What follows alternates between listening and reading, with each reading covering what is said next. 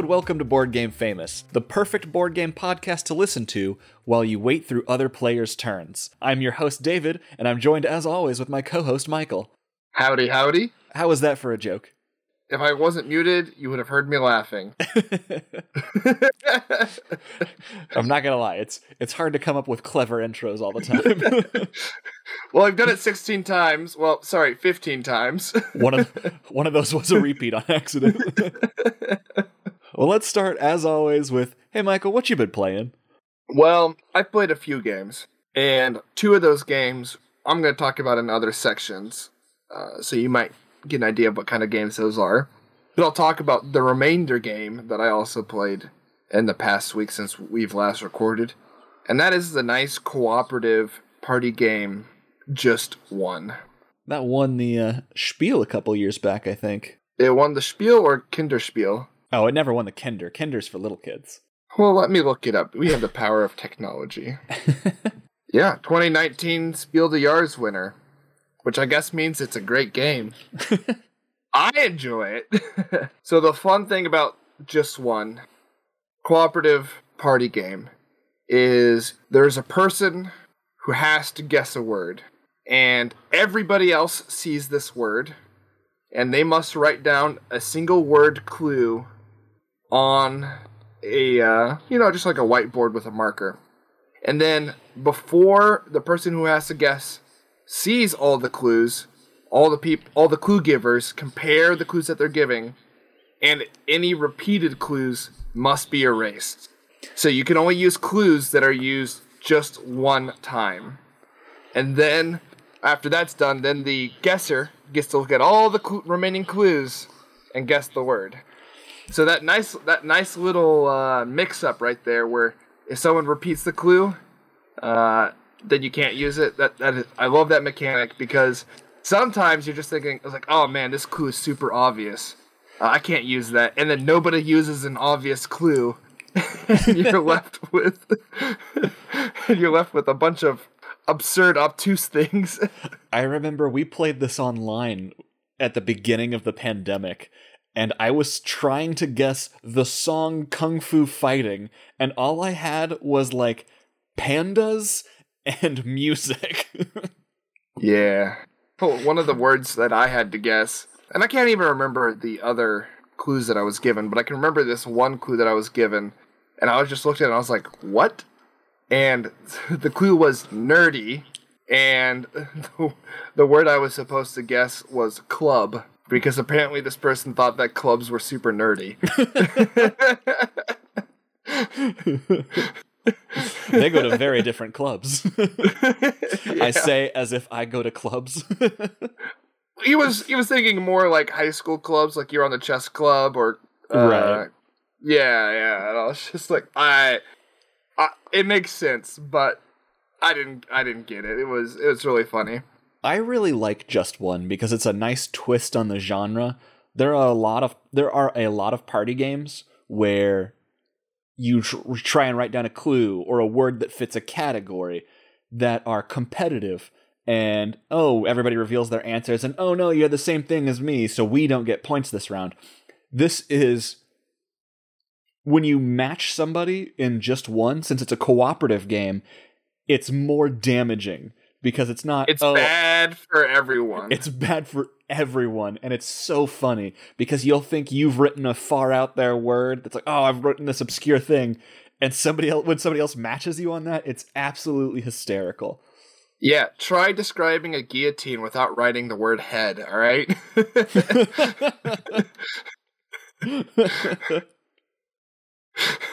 Guess what a couple of us did? You we wrote, wrote head, head. If you describe it as French, guess how many other things are French? All right, baguettes, the Eiffel Tower. All right, um, France. The list France goes. French.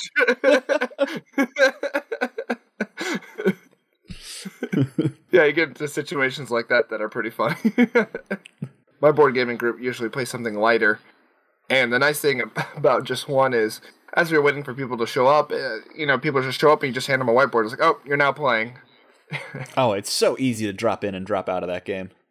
Oh yeah, you can explain the rules in like 30 seconds. It's like you're gonna see a clue on a card, and you're gonna need uh, well, you're gonna see a word on a card, and you need to write a clue for that on your whiteboard. There, there you go. there you go. So, but yeah, I'll get to the I'll get to the other games later. So I guess uh, David, what what have you been playing? Well, after recording our last podcast, our game of the fortnight was Champions of Midgard, and after after you not shutting up about it for 10 to 15 minutes straight, I uh, really wanted to get it to the table again. So Ellen and I played Champions of Midgard, the nice nice worker placement game, and it made me this play of Champions of Midgard really made me appreciate the fact that I did not give it a board game famous gold star. Is that because you lost? It's not because I lost. I did lose poorly. I lost by quite a bit. Uh, it is a I can't un- I can't understate the size of the Champions of Midgard, uh, Midgard board. It is larger than your average board. Ellen beat me by an entire side of the board on the score track. Granted, it was the short side, but still, she was all the way around two corners from me. Oh, jeez. Uh, no, the reason I didn't I didn't have a good time with this one is uh, when you fight the monsters in this, you're rolling dice, and dice tend to hate me. I'm I'm a very unlucky player, so I tend to stick to Euro strategic games that don't have any dice. Uh, especially, or if they have dice, they're not for rolling. So I went into a monster battle, and I spent every single chip that uh, would let me re-roll dice. I had five or six of them at the start, and I didn't roll a single hit. Oh, no. I think I calculated the odds of like one in three hundred and twelve. Oh, jeez. Uh, so That's uh, that's Noah's bueno. So I, I just glared at that game. It was still a good time. Uh, I still really liked the game, but I was just like, yeah, you don't deserve the the the gold star for that. Well, how does the saying go? If you can't handle a mirror trash at its worst, you you don't uh, deserve don't- a mirror trash at its best. yes, I can definitely handle it at its best. So I guess that means I don't deserve it. and then after that, I played another worker placement game. It's my favorite mechanism, so I have quite a few worker placement games in my collection.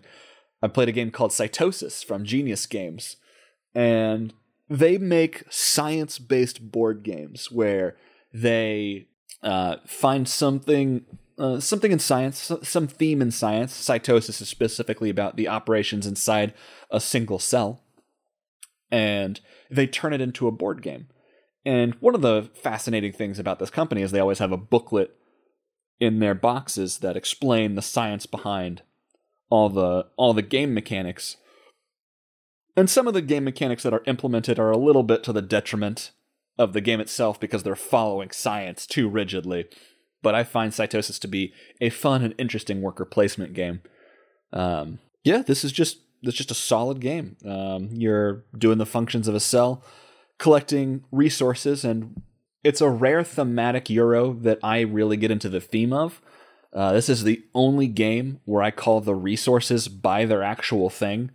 Uh, normally, for like, oh, it's just wood, wheat, lumber, or whatever. It's like, oh, give me a gray cube, give me a black cube.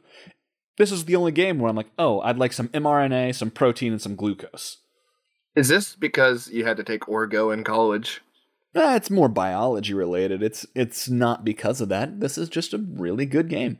To be fair, in the major, my major, all all my stuff is dead. So Let me let's rephrase that. It was never alive. it was never alive. Still isn't alive. It's so I just I just think oh, oh yeah I I love using all these biology terms. yeah, I did have to take organic chemistry one and two, but it, it it's more biology than chemistry. That's fair. That's fair. This is one of the games that uh, I actually won this week. Ellen and I are currently battling it out for uh, who's got a higher win percentage. I'm keeping track of uh, all the games I've played this year. I did the math. I have to play a new game once every three days to play my entire collection this year, and I'm way ahead of schedule right now, which is nice. At you, you board game nerd. What would? Yeah. So that's what I've been playing this week. Oh, hey, David. I I know another game that you played that uh that that fits perfectly in uh the road to the 100. Oh yeah. So this past week, David upgraded to premium to a premium account. Uh, that's right. I'm flush with cash. It's all those ad this, it's all those ad dollars we've been getting. we still don't run ads. but yeah, he got a premium account on uh, Board Game Arena, boardgamearena.com, which It- opens up a wide variety of games to us now that he got it. It's it is a great resource to play some board games online. A lot of them for free, and like Michael was saying, I got that premium account to get the access to the entire library, and quite a few of the top 100 are in there. And which one did we play from the top 100?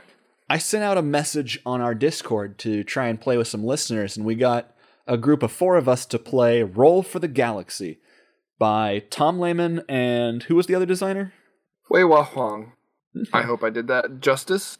This is a follow up to uh, Race for the Galaxy, where you're in where you're choosing phases, and in Race for the Galaxy you're choosing phases and playing cards. In Roll for the Galaxy, you have a cup of dice that have action symbols on them, with the five five associated actions in the game. You're either exploring, settling planets, building developments, uh, producing goods, or shipping those goods and you roll your dice and you're trying to see what you can get and on your behind your screen you choose one of the five actions that you desperately need to take that round. And then everybody reveals their screens and we take only the actions that people selected. So this is a clever little dice game where you have to try and guess what your opponents are going to do correctly to get the best benefit out of it while selecting actions that you think will not help anybody else how did you feel about this game? Or hoping that your opponents will choose actions that you need. because there are times where you need way more than one action. yeah, so like like David said, every single round you choose one of the five actions that you want to do. You commit to one action, and that action will happen that round. And all the other players do the same. Yeah, that action will happen that round for everybody. for everybody for everybody. But you guarantee you're picking one action and you're guaranteed that's going to happen. It's going to happen for everybody. And all the other players are doing the same. So there's five actions that can be picked. You don't know what the other people are picking and you're going to pick one action that you want to do based on what dice you rolled what what's going on with your planets or other uh, things that you have so you may want to do one action really bad but it would be perfect if another player just picked another action that you also really want to do. It would be perfect turn if they pick that.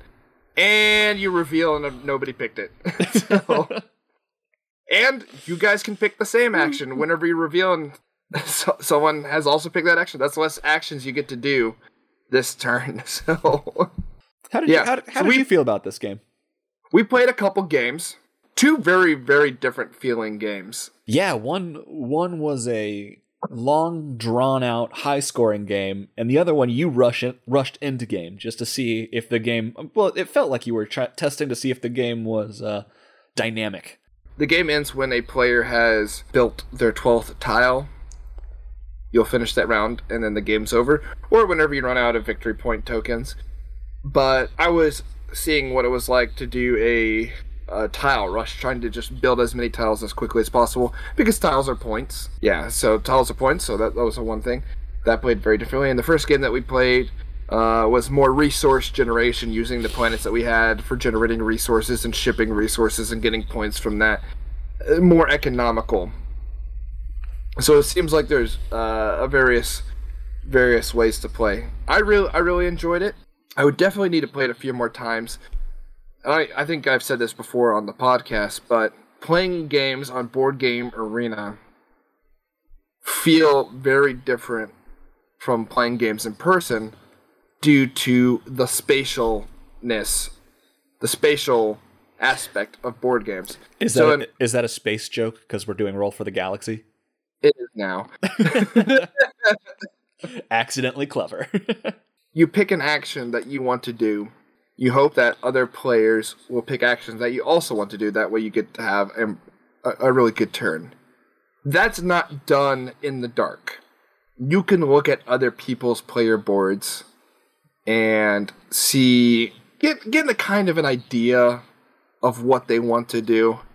For example, if someone has a bunch of resources just sitting on their planets, you can feel pretty confident that they're going to want a ship, and so you don't necessarily want to take the ship action. It's a little bit of a risk, but you know that's that. On board game arena, I find it hard to keep track of what everybody else is doing. I imagine that if I were to play this game in person and we're sitting around a nice square or round table, uh, and everybody had their things out, it would be a lot easier to glance and look at everything. Um, I know I've been beating around the bush a lot. I really like the game.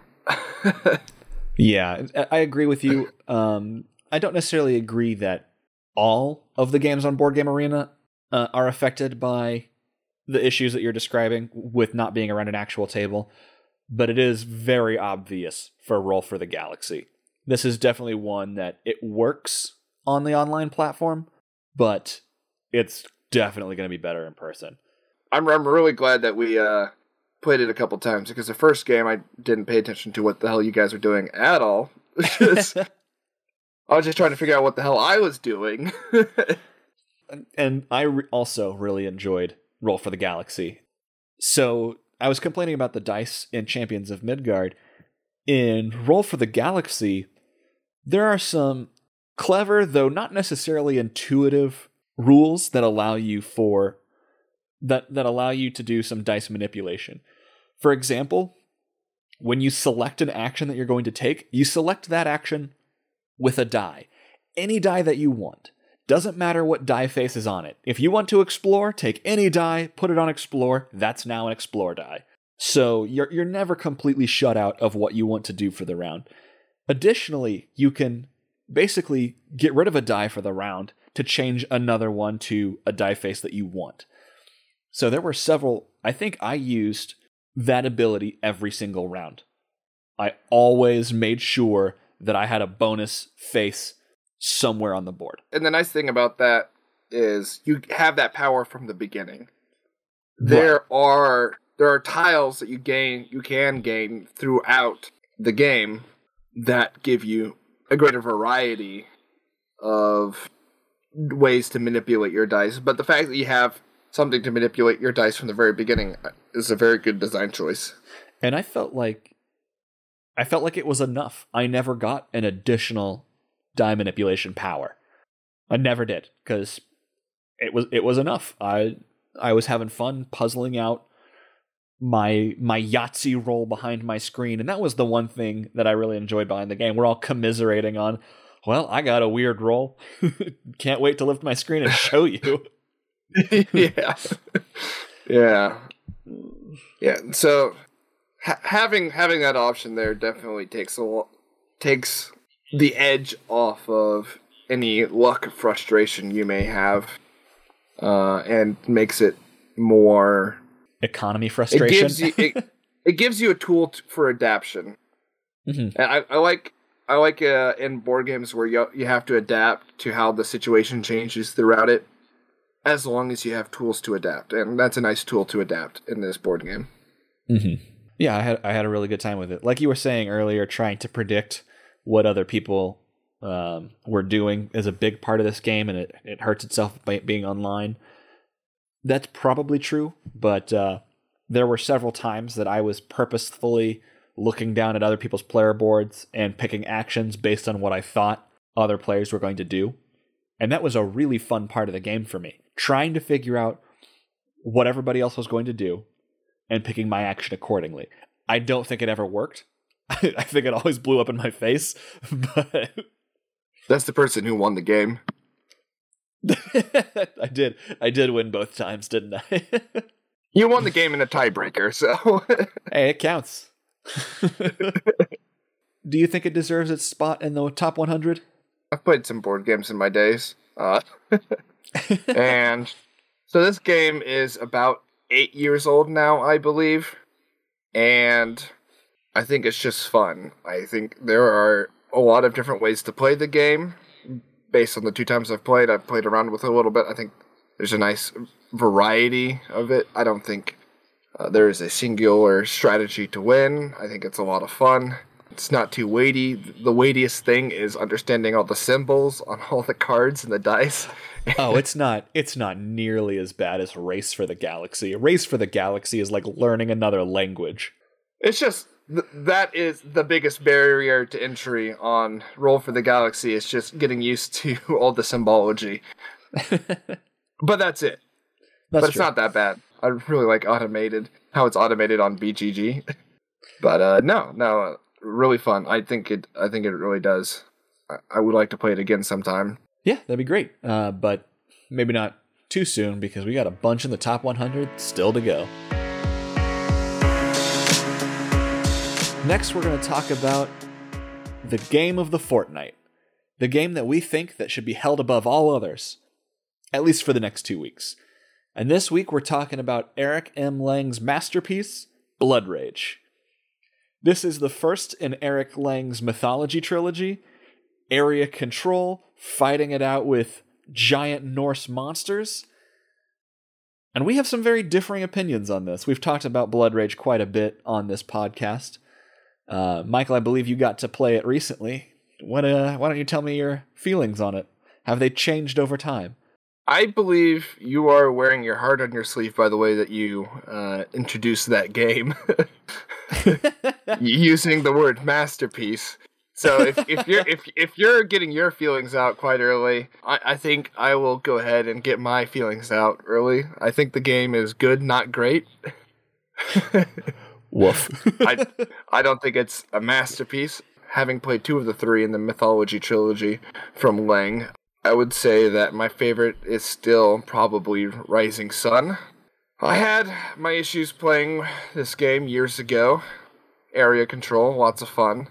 And whenever I first saw it, it has you have all these nice figurines that you place onto the board and then you battle your opponent's figurines for control of all these different territories as you do in area control games. And the cool part is you have these massive monsters that you can add to your team trolls, sea monsters, etc. All kinds of mythological creatures that can join your Viking army as you fight in the lands around Yggdrasil, Everything... in Manheim, Jotunheim, Alfheim. Everything you're saying, everything you're saying makes this ga- game sound very exciting, except for maybe the geography lesson. Theming wise, it's very good because you know it's it's all about Ragnarok. You're fighting at the end of the days during Ragnarok, uh, and the territories are slowly getting destroyed around you. And it's just you're improving your army strength, you're improving your economy. You got all these good mechanics. So you got this board where everyone's fighting, and then you got all these. You can upgrade your troops. You can you got a leader that's really cool that you can also upgrade. You can recruit monsters. You got all these cool abilities that you can add. Um, the phases have nice pacing, and I'm giving this a lot of praise. But here's the rub, and some of you listeners might write in with your opinions about it. Please write in with your maybe. I, please write in with your opinions about it. We've only received one email so far. you, you can forward all opinions to boardgamefamous at gmail.com. That's boardgamefamous at gmail.com. Uh, feel, feel, feel free to call me a scrub. Whatever. I don't, I don't care. I don't know you. Unless I do know you, Stuart. Don't email.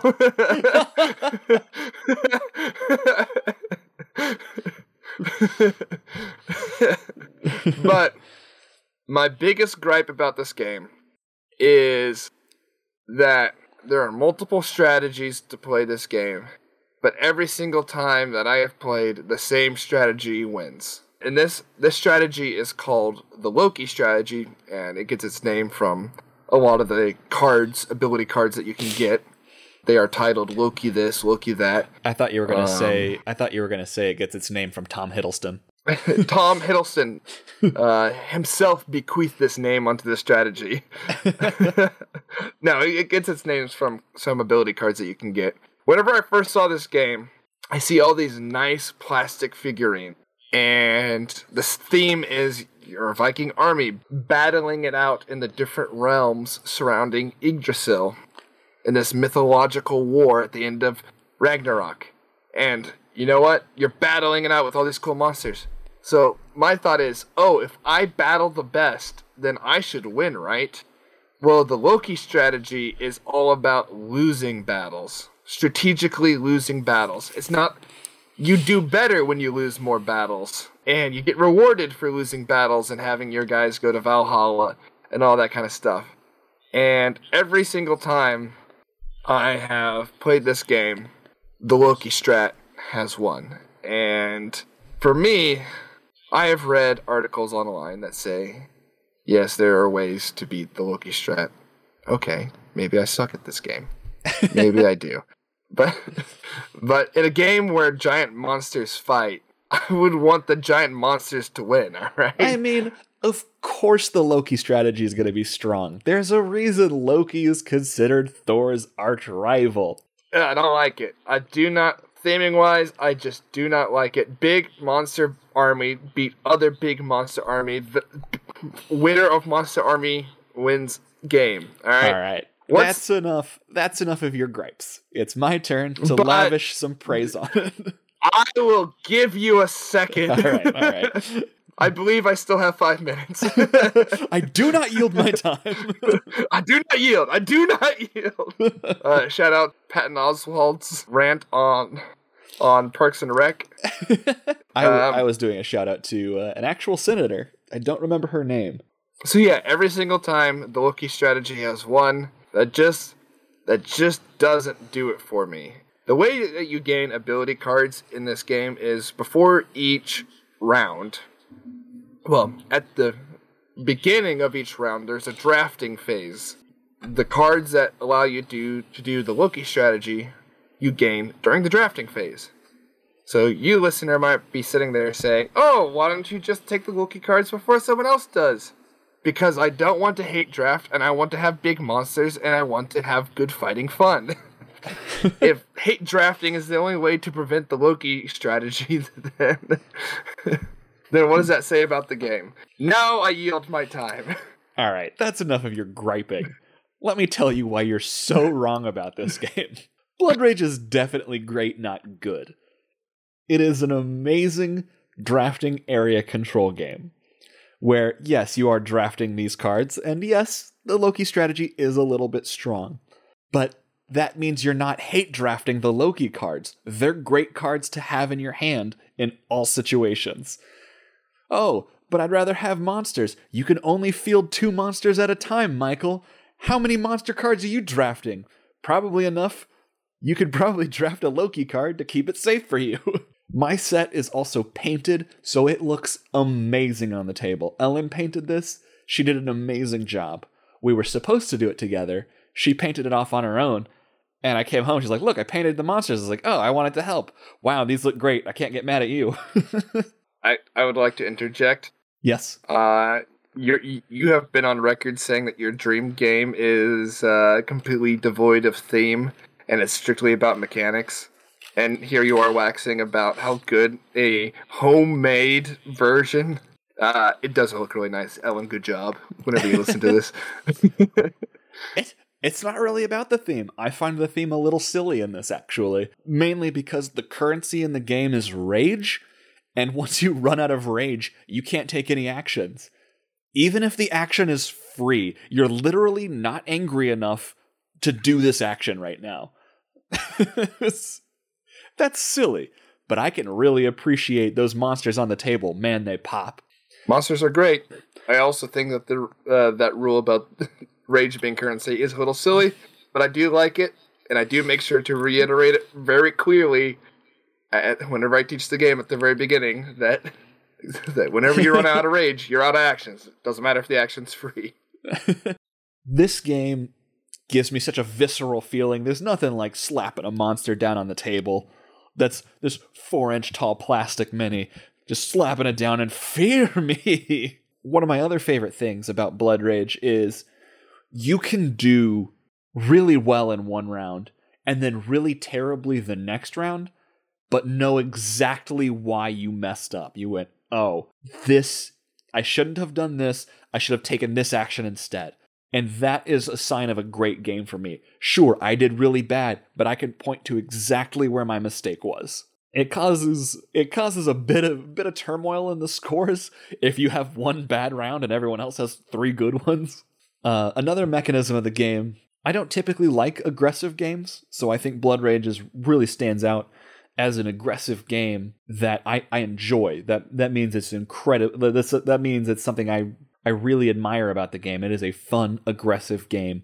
Each round, part of the map is destroyed in Ragnarok, giving you fewer and fewer areas to fight over. So you now have more and more armies being shoved into smaller and smaller areas, just making it all that more epic. You've got monster figures being crammed into one part of Alfheim. Thanks for the geography lesson.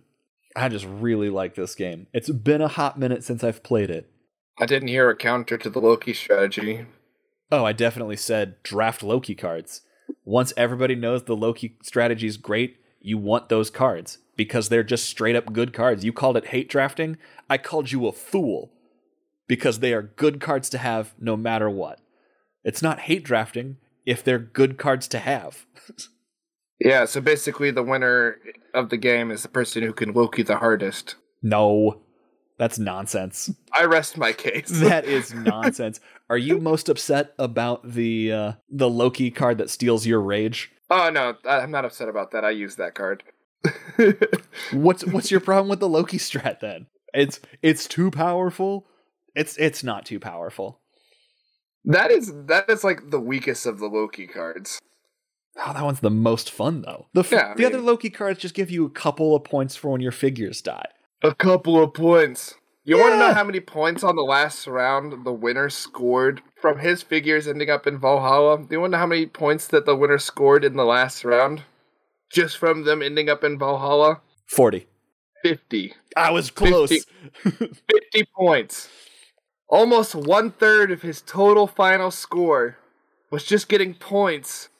His dudes hanging out in Valhalla because people were just going rah rah rah on the map, fighting for other objectives for other cards that gave him points. It's like, oh, I'm just gonna hang out here and get killed. Oh, I'm just gonna hang out here and get killed. Oh, I'm just gonna hang out here and oh. get killed. So it sounds like you were aware of what he was doing, but didn't try and stop him, and it's your fault.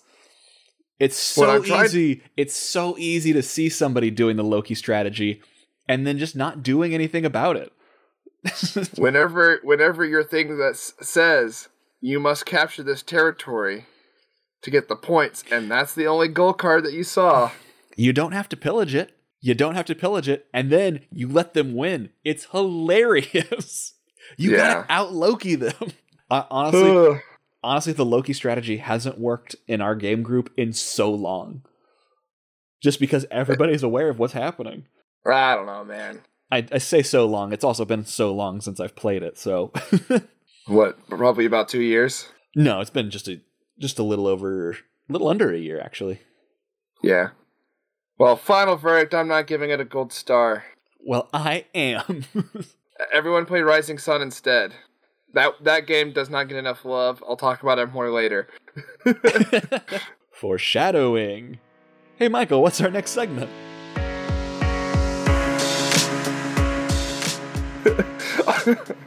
our next section is brother banter. Because according to the last section, we're not going to have a re- regular talk. so, in this fortnight for brother banter, we're going to talk about underrated games. Yeah, there's just so many great games come out that it's impossible to play them all. And a lot of the times, board games fall by the wayside just because they don't give get enough love from uh, I don't know some some influencer, some nonsense garbo person who uh, gets paid to promote board games. God, I wish that was me. Uh,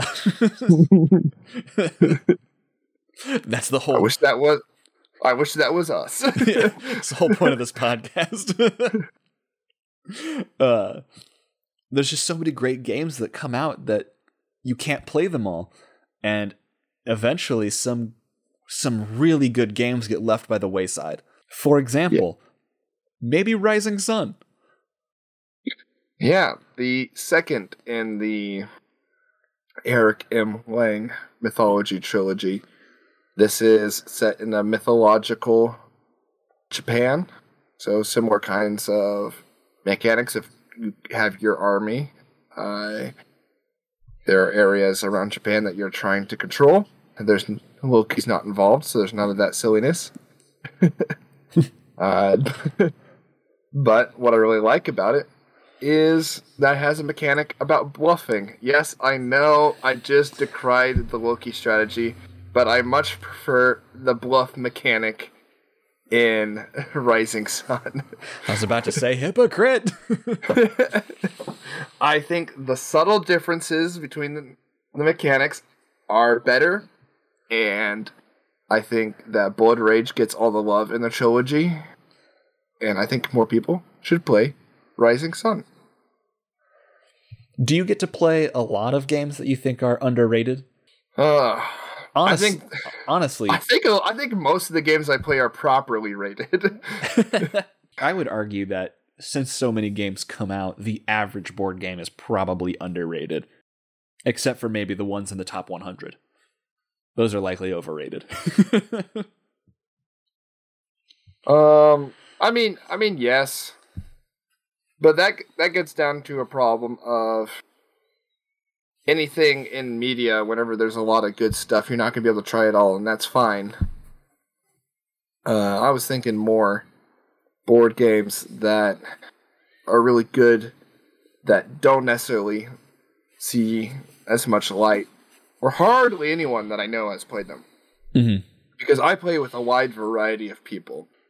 I play with more different people on average than you do. Probably true. On average on average, I play with more different people. So my definition of underrated, I'm saying that it's a good game, but it's not appreciated by other people. There's a lot of games that I know out there that are good that I want to play, and I'm never going to get to play because I don't. Ha- I have a limited time. But it's just like there are games that I'm just like, oh, I can't believe you've never heard of this. And for an example, is what is a good game that I don't think gets enough love? Quantum. Oh man, that's such a great game. You and I might be the only people that in my board gaming group, uh, well, in my board gaming sphere of people that I play with regularly, that have played that game. Hmm. And I I uh, bring it up every once in a while. I was like, oh hey, have you guys heard of Quantum? They're like, no, what's that? It's like, oh, it's a uh, spaceship dice manipulation battle game. and they're like, what? and I was like, did I stutter? it doesn't help that Quantum has been out of print for quite a number of years now. Uh, oh, so that, that, that definitely does not help. it's hard to get a copy of it, but we were singing the praises of Board Game Arena on there. Quantum is free to play online. Yeah, and so that that to me is an underrated game. I think mechanically it is very sound. I think it has a really good skill curve. Obviously, I think you would agree because of your ascension through the ladder at one point. uh, so I, I, I, when I got my board game arena account, the first thing I did was to check my quantum rating because at one time uh, I was rated in the top twenty on that website. Uh, not to brag, but uh, definitely to brag, I, uh, it's definitely the board game that I am the best at, hands down. If you ask me what go- what what board game am I the best at, it's Quantum. I play with handicaps against my friends because yeah. I'm just that good at it. It is completely devoid of fluff, but in a fun way. It's pure. I think it's pure mechanisms. it's pure mechanisms in a way that I think would be enjoyable for a lot of people whenever they first play it, and they can develop that enjoyment from there on. So I think I think that's another example of an underrated game. So maybe a game that I think is underrated, but I actually see on store shelves that I don't really see anyone play uh, is the game that I'm undefeated at, which is Gizmos, uh, which is one of my favorite engine builder games.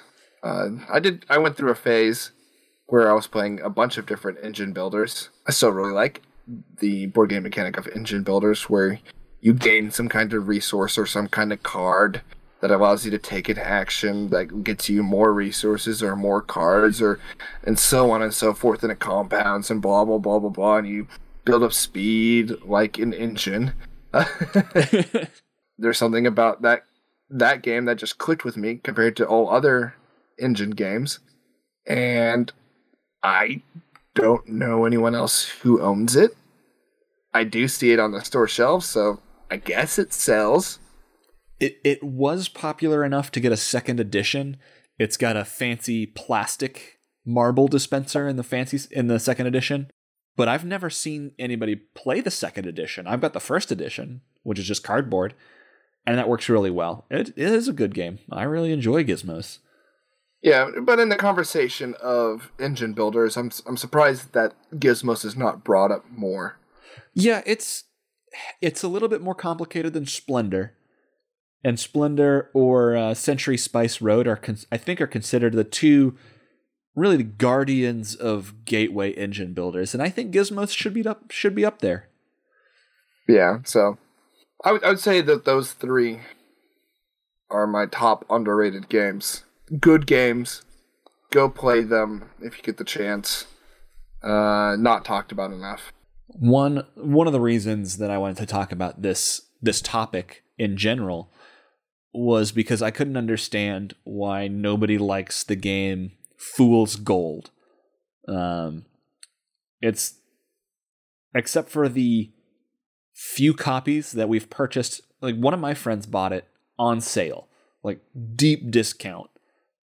I think he got it for like seven dollars, and it's a it's a pretty big size board game. Is about I'm trying to describe the mechanics. It's set collection with a little bit of push your luck, uh, which I normally don't like. This game does the push your luck in a great way. You're trying to collect gold and gems from five different locations, and uh, each gold you collect is worth a point. However, the location you get the most gold from is considered fool's gold and is worth nothing. So you need to make sure that you're collecting gold at roughly the same rate from all five locations but all five locations don't have the same amount of gold in them. So you're fighting over the right times to go visit these locations. Um, you're fighting for turn order of the year's bounty of gold. You're a bunch of miners trying to get into the the hills, the mountains, the forest, the river, and the lake. It's just it's just a fun little set collection game. It I know it's not very popular because uh, Passport Games is the company that produces it. A, a lot of the stock somehow ended up in Goodwill in the St. Louis area. And I think I bought five or six copies of Fool's Gold for a dollar a piece and just handed them out like candy. Like, play this game. It's really good. Play this game. It's really good. Did the people you give, give it to agree with you? I, I don't know. I didn't follow up. There was no there was no quiz after I handed it out. Uh, oh, I was I was thinking like you give it gave it to uh, friends. I mean, yeah, but they're friends, but not necessarily friends I play games with all the time. Okay. Okay. Uh, so that that's it's just it's just a great game, and you could probably find it for like five bucks somewhere, and it's definitely worth uh worth your time. Another game that I really enjoy is called Fish Frenzy. That's from a that's from a company called Crash Games. Rest in peace. Um, I think they had some bad luck business wise and went out of business and had to sell their stock off at like just at low margins just to recuperate some of their uh, some of their money. So a bunch of Fish Frenzy flooded the St. Louis market as well. And it's a fun little light bidding game where you're bidding fish on uh, you're, you're bidding fish trying to collect these different fish cards and it's just it's a light little family game but it's it's good. And i see it everywhere on sale all the time and just go pick up a copy. Do you have the chance to uh to play games that you haven't heard of very often? Yes, mainly because I don't have my finger on the pulse of the industry as well as you do. So so every game's a surprise to you Every game is a surprise to me whenever you live in in bliss. ignorant bliss yeah, whenever you show up to game night and someone's like, "Oh man, I finally got this game after kickstarting it three years ago." It eh, at the time of the Kickstarter, it was the number three most backed game of all time, and I'm just like, "Huh." Never heard of it. Sounds fun though. Oh. I guess I'm just in too deep. But like I was saying uh, earlier, I think I think every board game to a degree is that I think the the average I think the average board game is probably underrated. I, I play a lot of games and I'm usually pretty pretty surprised with how how good the games are. You only hear about huge blockbusters. Yeah.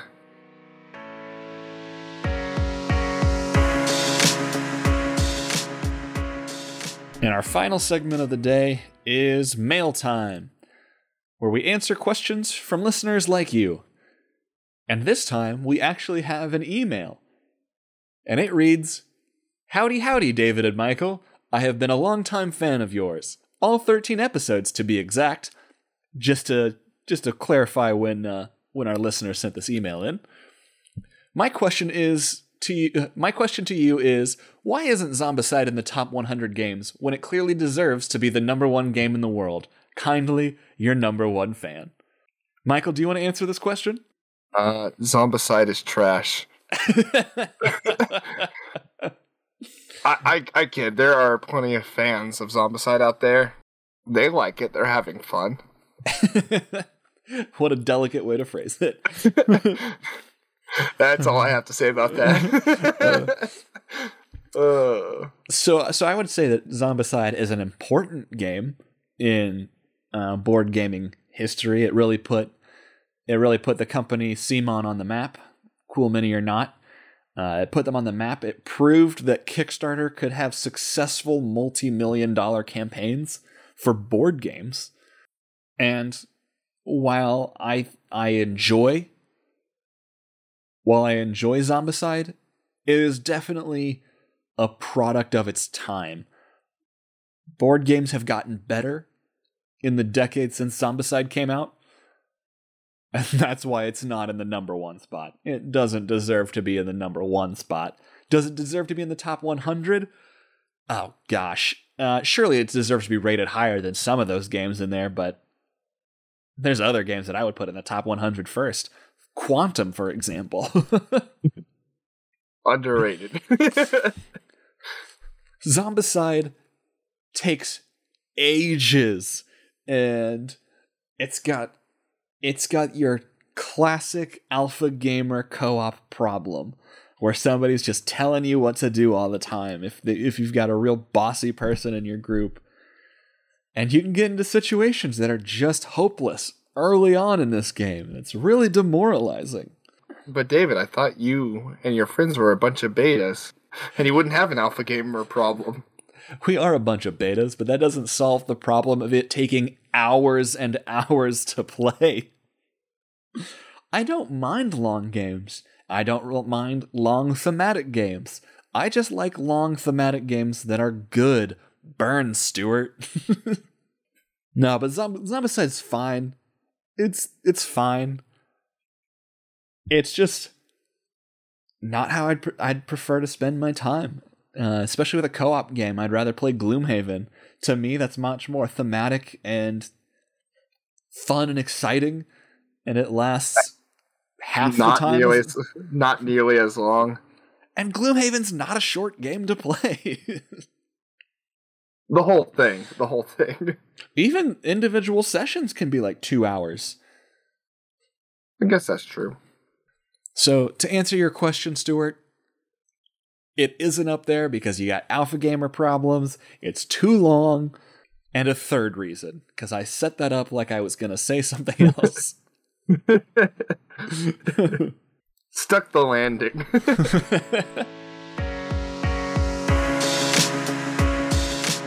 Well, it looks like we've come to the end of another podcast. Thank you all for listening. If you have any questions like Stuart did, feel free to email us at boardgamefamous at gmail.com. That's boardgamefamous at gmail.com. Want to hang out and play board games with us? Want to just, you know, talk, shoot the, you know, whatever? Shoot, shoot, Uh, shoot the crap. dis- shoot, shoot, shoot the crap. Uh, uh, there's a link to our Discord down below. Want to see what games we're playing? Follow us on the socials. We've got an Instagram. Link also down below. Like this cool music that we're using? Link down below. As always, thank you for joining us. Bye bye. Bye bye.